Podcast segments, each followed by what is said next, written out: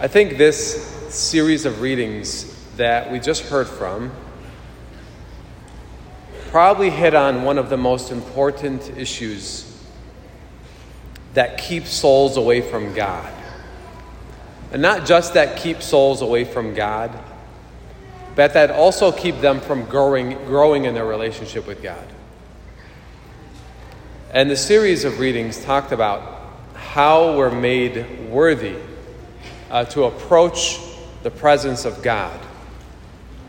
I know many people who, when they pray, can't raise their heads uh, to look at the cross, or if they're in adoration, to look at the Eucharist, or in general. Uh, because when they look at something this holy, uh, they know they're brought right away to think about their own limitedness, their own faults. I mean, everyone is a sinner. They're, they're aware of that. And as a result, they keep themselves at a distance. They keep themselves a little bit far. And so, in this longest of all the parables that Jesus has ever given, uh, you know, when you talk about something for a long time, that means you really care about it. So that means this is probably Jesus' favorite parable, the most important one. He goes to great detail, and there is very good detail here, uh, to show us the extent of how God wants to bring us out of that. How He wants us to break that barrier or to take off that veil, as said in St. Paul's reading. All, a lot of us want to keep a veil between us and God, like the Old Testament. Because the beauty of God is so great you just can't bear to say, How is this for me? After everything I've done. The great detail that this parable goes into, just a kind of quick review, because I know this is one of the most famous parables, so people are very familiar with it. Right, when the son says to the father, Give me my share, that's equivalent to him saying, You're dead to me. The father dies, his share is split, his inheritance is split. I want it now. The son goes off to a faraway place. You know what it's like for the Jews to leave your people, their specific land de- designated for them to stay in, with a specific tribe. And this boy goes off to a faraway place. He leaves his people. He hires himself out to other people. He squanders the inheritance in loose living. You know what that means. All the commandments under the sun. And then the unclean animal, which if you were to touch it, you're ritually unclean. He was jealous of their food. So you can see the, the picture Jesus paints is the very picture of the definition of rock bottom. Rock bottom, the lowest of the low, the furthest that you can get. Yet, this parable, which I'm just going to ask you, what is this parable called? The parable of the Prodigal son, yeah. So I like what Pope Francis says. He says this parable is not about the prodigal son. He calls it the parable of the merciful father, because that's the perspective we should be looking at this parable from. If we look at it from that perspective, we see the real meaning of what's happening here and what Jesus is trying to communicate to, it says, the Ammad Hudaya, the people of the Jews, his, all the audience, not just the Pharisees, not just the scribes, not just the lawyers, all the peoples.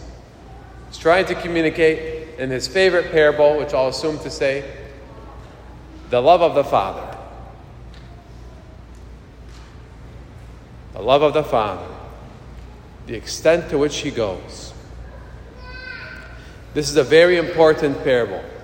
We have one of my favorite words. I like, as Deacon John very flatteringly complimented me last week. Thank you, Deacon John, uh, Jr. He said, I like liturgy. I do like liturgy. And one thing about liturgy I'll share with you. One of my favorite, like, journeys in the liturgy we call ourselves throughout the Mass, you hear, like we say, although we are unworthy, have mercy on us, strengthen our Lord and our God, our weakness by your mercy, cleanse the stench of our iniquity, the filth of our sin, you know.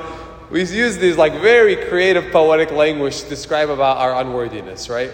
And it's true. It's all true, brothers and sisters. There's one part of the Mass, when you guys look at me after the creed, what am I doing? I'm bowing to the altar and I'm going like this.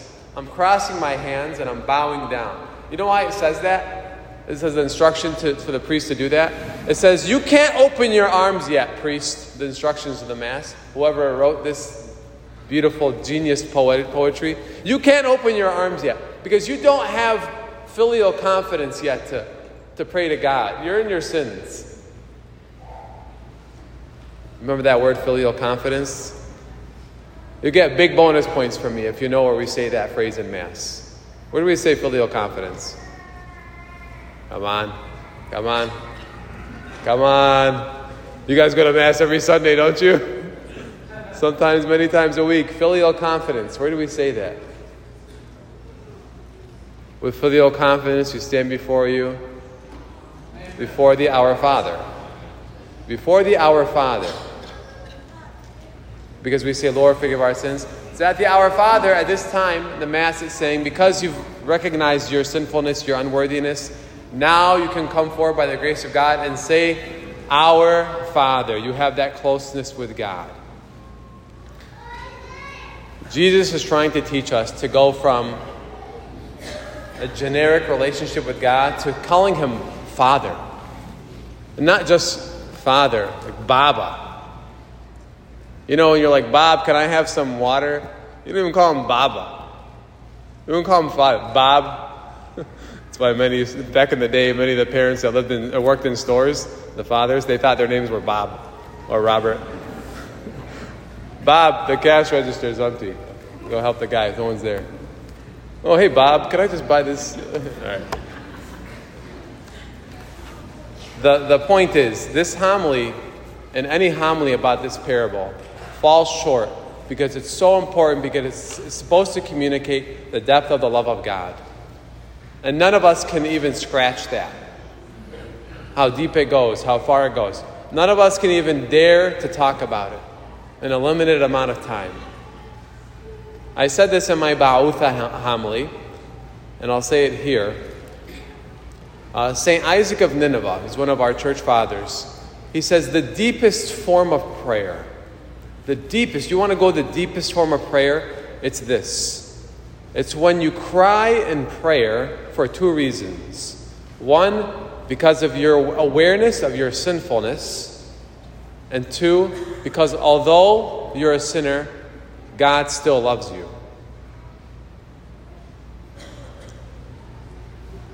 And so, for this reason,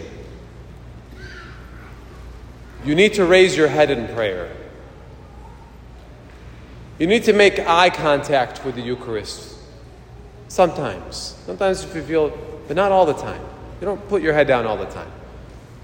But there, there's a problem when you can't look at the Lord face to face, and you can't open your heart up. Too many of you feel like you're unworthy, but you're made worthy only because of Him. And you need to believe that.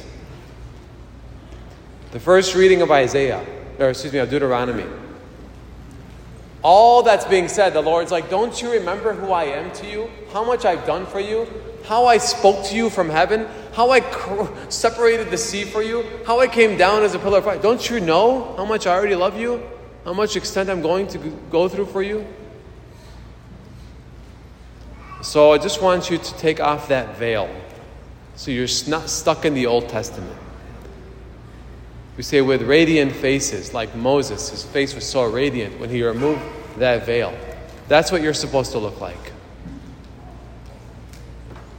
And so get out of that faraway country, come back to your father, and let him put on you beautiful royal clothing and be comfortable as a citizen of that home.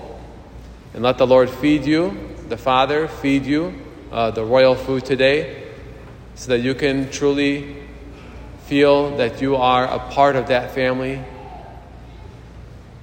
brought in by the blood of Jesus. Amen.